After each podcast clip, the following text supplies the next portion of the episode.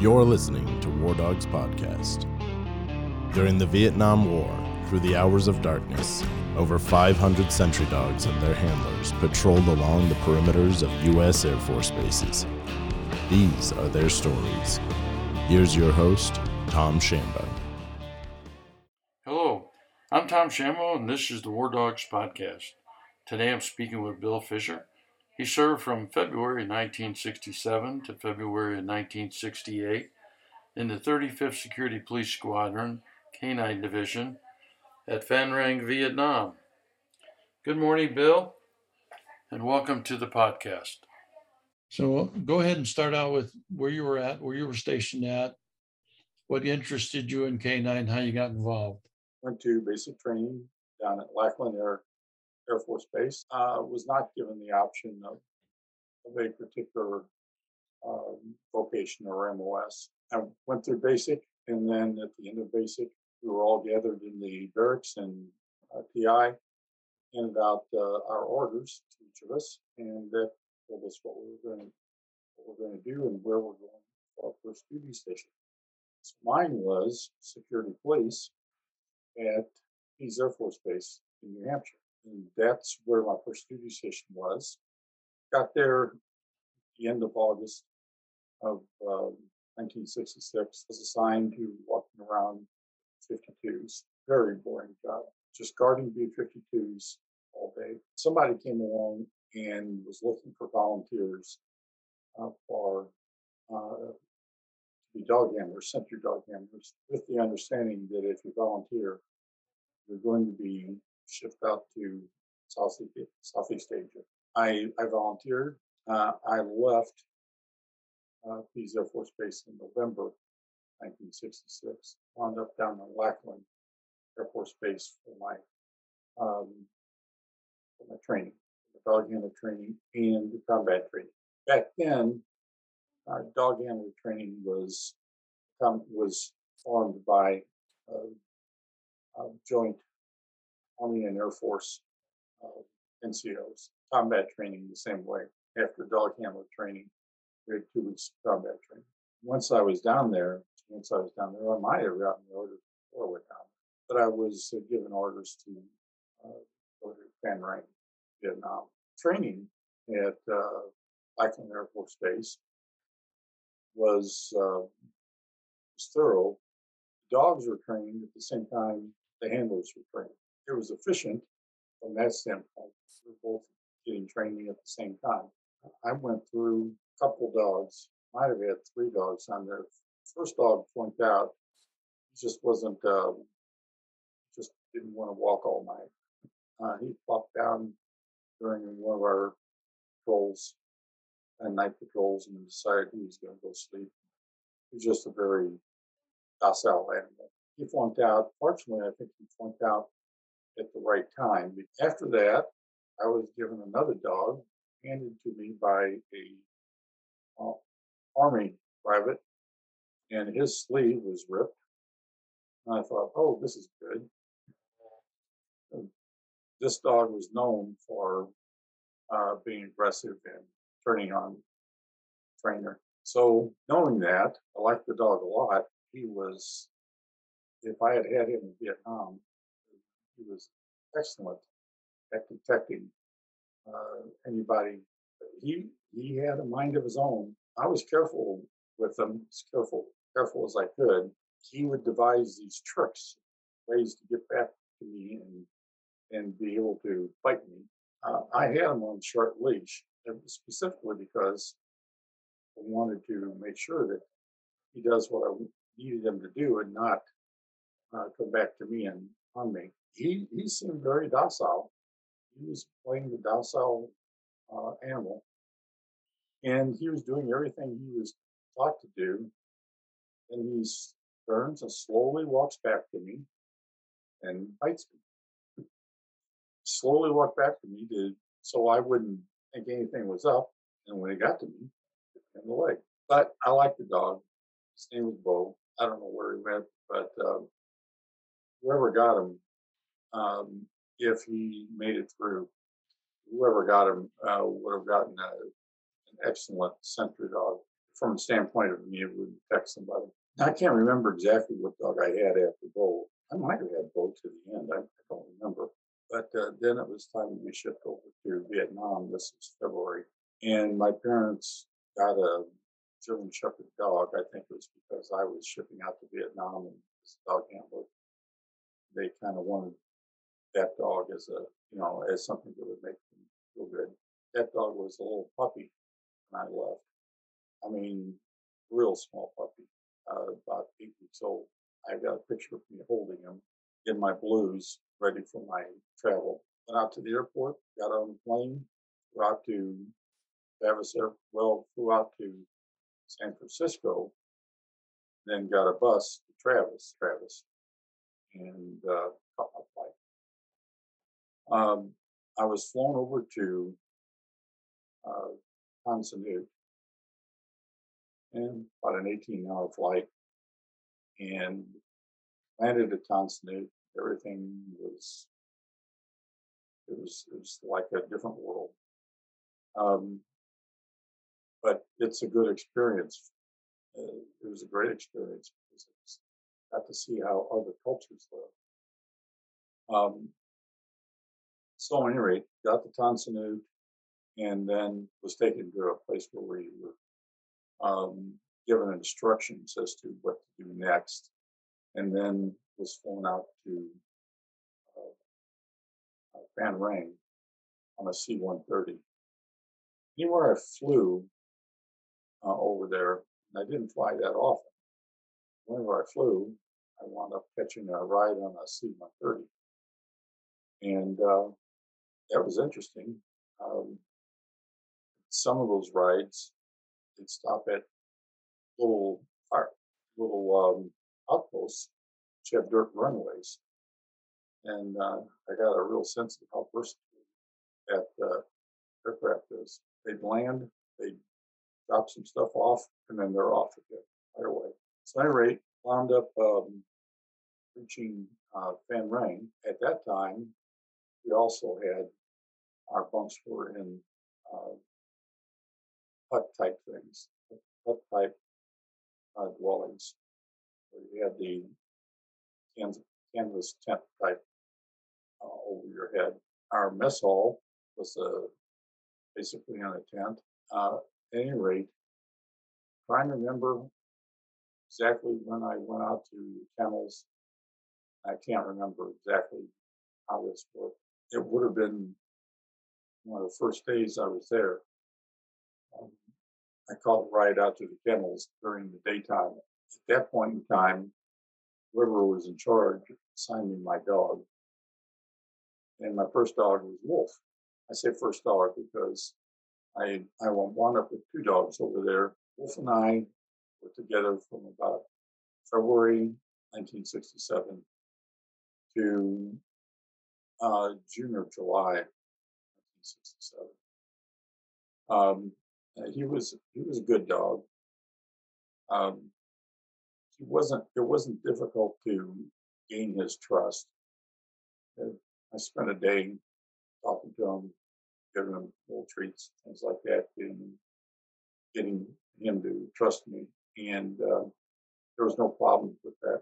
Then um, uh, we went out on patrol. At first week of patrol, you're, you're eight. Well, you're, I was nineteen at this time. I'm looking at, at all these out there, and you have you have all these guys that you're with in the unit, but when you're out there, a lot of times you're alone. It you're not with a big group of people. Something happens, you're there by yourself, you and your dog. Now, to the left of you, to the right of you, would be other dog handlers, but usually you didn't see them. Behind you, there may be um, towers uh, with um, with uh, security police manning M sixty machine guns, but you didn't pay a lot of attention to them. Your job was to detect uh, any intruders. And where we were, well, Vietnam, uh, we were told that uh, we had a price on our heads, and um, I kind of believed it. might have, because because during the year um, there would be uh, Vietnamese that would come up fire a few rounds at, at some of our dog handlers. I don't know of any of our dog handlers that were hit by enemy fire, uh, that type of fire. We did have uh, handlers killed during the war, and we had one killed when I was there at Phan Rang, but, it, but he wasn't killed by enemy fire. One of the three was, but that wasn't from a sniper.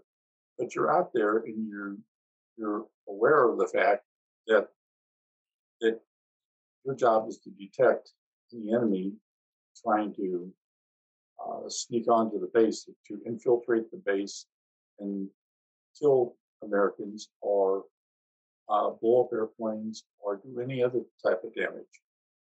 So you're in combat. And you're in combat every time you went out on patrol, which was almost every night. You may not fire your weapon. It's a combat patrol because you could at any moment be involved in a firefight at any moment. So my first couple nights went out there. I can remember my first night, there were some wild boars someplace, and they were making noises. It scared the crud out of me. I got through that. Then about the third or fourth night, my first week there, told me the way dogs tell us that he detected somebody. If there was somebody at the perimeter, our value is to uh, uh, is to detect, report that detection. Um, I did that, but I was so scared. The first um, first time I uh, detected anything, I radioed it in. I know my voice was shaking, but I did it. And then Wolf and I started uh, making our way to the perimeter. Well, you try to, you want to find whoever's out there before they find you.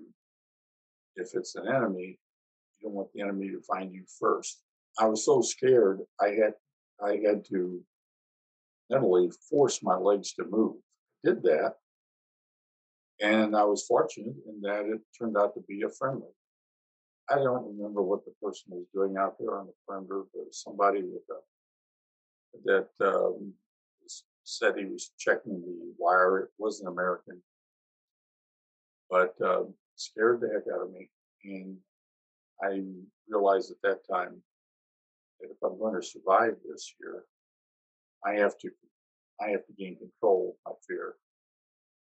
So I learned that I can push that feeling deep down inside. What I learned later is when you push those feelings deep down inside, there's other feelings that you push down inside. And at any rate, so I, I was able to do that. And fear is always with you.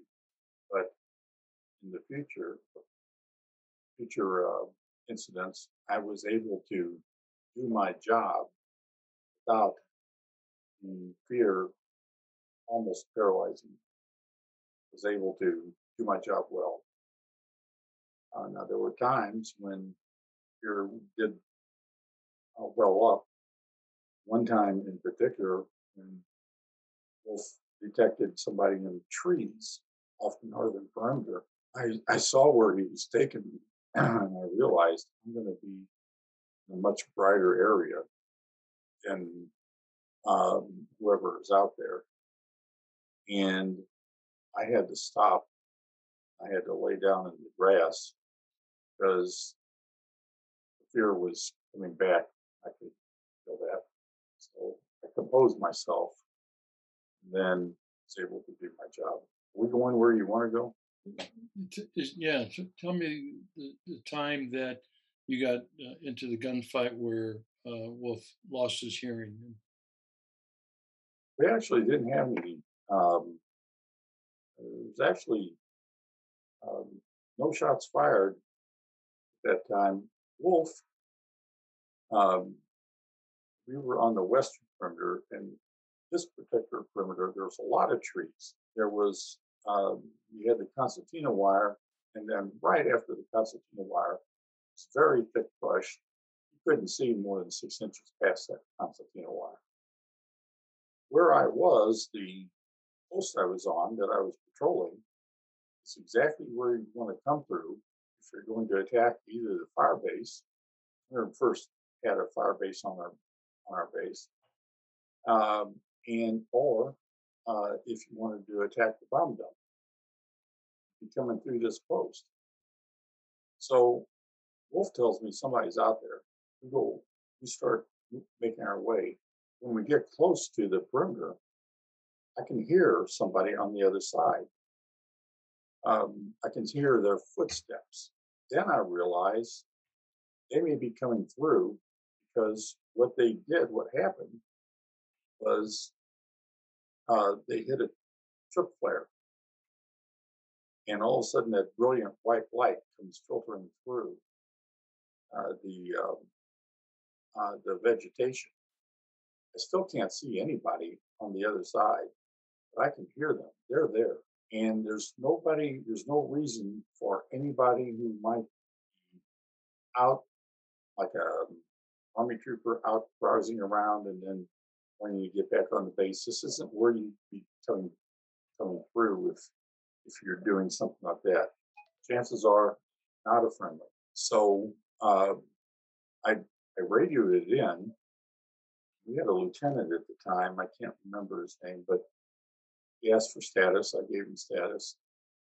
But I looked to the right and I looked to the left, and it was very dark in amongst those trees. And I realized they can come through on either side. And if they do, uh, Wolf and I are going to be trapped up against the primitive wire.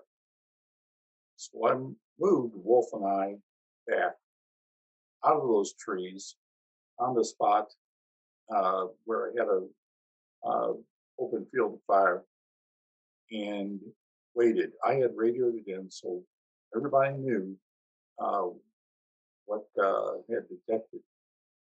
What I didn't realize was there was a little hill just to the left of us. What I didn't realize is I put us right next to the fire base. That fire base opened up and fired directly over our heads. The sound was just horrible. It was Um, it it was the type of sound that can that can uh, damage you, and it did. Wolf was in horrible pain. We had there's a little tree there, about I don't know, maybe a quarter inch in diameter. He bit through it. Uh, sound he had a very high pitched shrill, uh, very loud, and told immediately by uh, concussion uh, type sound. So I figured that's the shell, and then what we're hearing after that is the uh, powder that went off that's throwing that shell out the barrel. They wouldn't, wouldn't have been firing at at at anybody at the pre- people Wolf and I detected, because that's too close.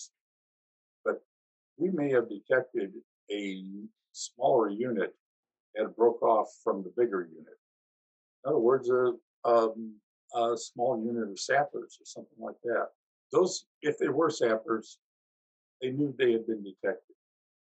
So they did not have the element of surprise on their side. They would have known that. They certainly would have been able to hear me as I radioed it in. I was right there, right at the wire. You had Wolf and I there, and you had them running into the trip flare. And um, I think it may well have been sappers that that um, uh, decided to call it off because they had been detected. It would have been difficult for them to have made it past the towers. Uh, we did our job. Next day, Sergeant Wright came out when I was on patrol, and uh, next night, Sergeant Wright came out, came out when I was on patrol.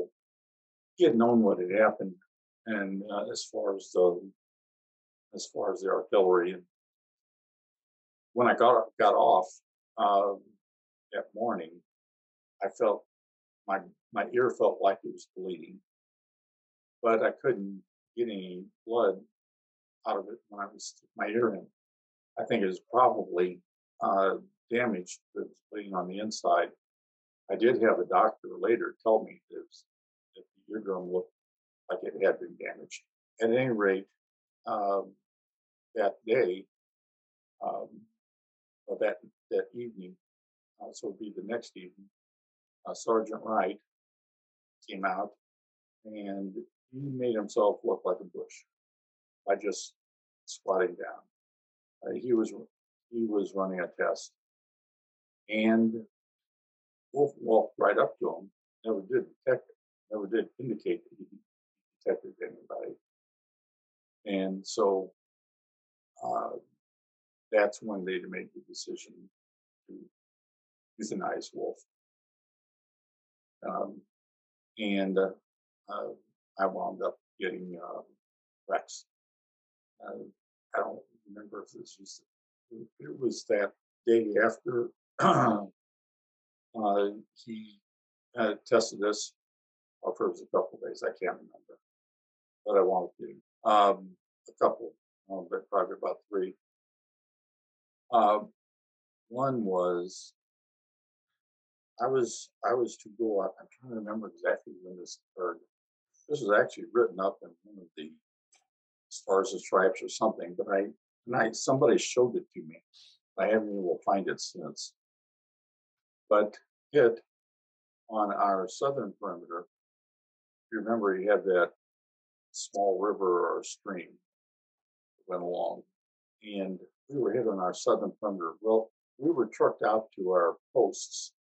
Um, in basically in shifts, you'd have one group that would be trucked out, and then shortly after another group would be trucked out. And you had um, ambush teams. Um, we would have ambush teams, not not dog handlers, but uh, security police would have ambush teams that would, would take up positions on on some of these posts. Well, uh, that night, one night. Um, we were attacked, and it was a two-prong attack. Post I was to be um, patrolling was attacked before I was trucked out there, and then the post next to it was attacked. What's the snake man's name? I forget. The guy that caught the snakes. Anyway, the only reason I mention that is because he was involved in this too. Uh, I, um, I was being trucked out, and the firefight was ongoing right at that time. You hear it on the radio, and you can see the tracers as as we're approaching. Um, but by the time I got there, the firefight had just ended, and the radio wasn't working. I don't know if the enemy was able to suppress our radios some way. They might have been able to, because I think that happened two or three times when we were out there. But the radios weren't working. I asked, my radio wasn't working. When I got off the truck, I asked the guys that are in the tower, it was right there, to let the uh, ambush team know I'm coming out. The problem was where I was, the, the uh, perimeter Uh, on the northern side, went east and west, then made a turn uh, to come to north, and then made another turn. And now they're going east and west again. So there's a turn there, and there was an old um, rice paddy there, I think, and it was always wet. They were always standing in water there. Um, but that's one of the places they hit. And they hit the post next to it, and Eagleton. That's what I'm thinking of. At any rate, um, I asked them to, to uh, radio out to the ambush team that uh, uh, I'm coming out. The ambush team didn't know I was coming out, and there was this tall grass, this elephant grass, that was up to To your, my neck, and I had to go through that. I didn't know where our ambush team was. I didn't know where uh, the enemy force was, and I had to go out there and and hopefully um, find uh, the enemy force before they found me, or find the ambush team and uh, hope that they don't, I hope they know who I am. They don't shoot me. So I'm coming through. This, this, my, my dog Rex did something he never did before, never did after. I heard him. I'm in the middle of this tall grass, this elephant grass. I heard a rifle bolt. Well, it's either our ambush team or it's it's the enemy. I have to make an immediate decision. Uh, if I fire and it's the ambush team, I could kill one of our own guys, and they'd probably get return fire, and I'd probably be gone too. If it's if it's the enemy and I don't fire, then I can get killed. Whoever it is out there knew I was there. So Rex, he had never done this before, never did it after. And why he did this, I have no idea. But he jumped straight up, as high as he could, and he got his head above that elephant grass. Right then, I heard somebody say, don't fire, it's a dog ambush. They had me. And they were nervous. They were just in a firefight. You know, I was saved by Rex. He, he saved my life that night. So, at any rate, uh, uh, It, it was an interesting night, but Ken Eagleton was also involved in that. Uh, what he was asked to do was he was asked to uh, check behind the wire towards the flight line to see if anybody had gotten through, to see if he could find anybody that may have gotten through. So you can talk to him about that part of it. Yeah. But for the other people that uh, may be listening to this and haven't ever been in this type of a situation, uh, it's so different. The world was so different than back at home. And um, uh, you wind up with, you think back, and you think, did all this really happen? Yeah, it did happen. This was how life was for you and I and our friends, buddies. And I just, um, uh, last Friday, spoke to one hundred um, high school students about the military experience. There was fifty veterans that were, uh, that were invited, and um, I spoke to one hundred of the kids. And trying to get across to them. Well, one thing I, I wanted to get across to them is why so many veterans um, have a hard time after their military experience. They may be homeless. Uh, a lot of veterans commit suicides. So I went into um, went into the uh, fact that that you you have all these experiences that are so, so foreign, so, so different, and you wind up um, with feelings and that that stay with you and never leave you. Last year, I went through four months of, or maybe five months of P T S D therapy uh, given by the V A um, because this issue or this uh, incident where I lost a wolf, it had bothered me for over fifty years. The reason it bothered me is because I always blame myself for putting us down where I did, right next to the fire base. And if I hadn't put us there, he might not have, he, he might not have uh, been injured. He might, might have lasted a little while longer. Now he's a dog. So he's, he's not going to last near as long as we do. But he was also my partner.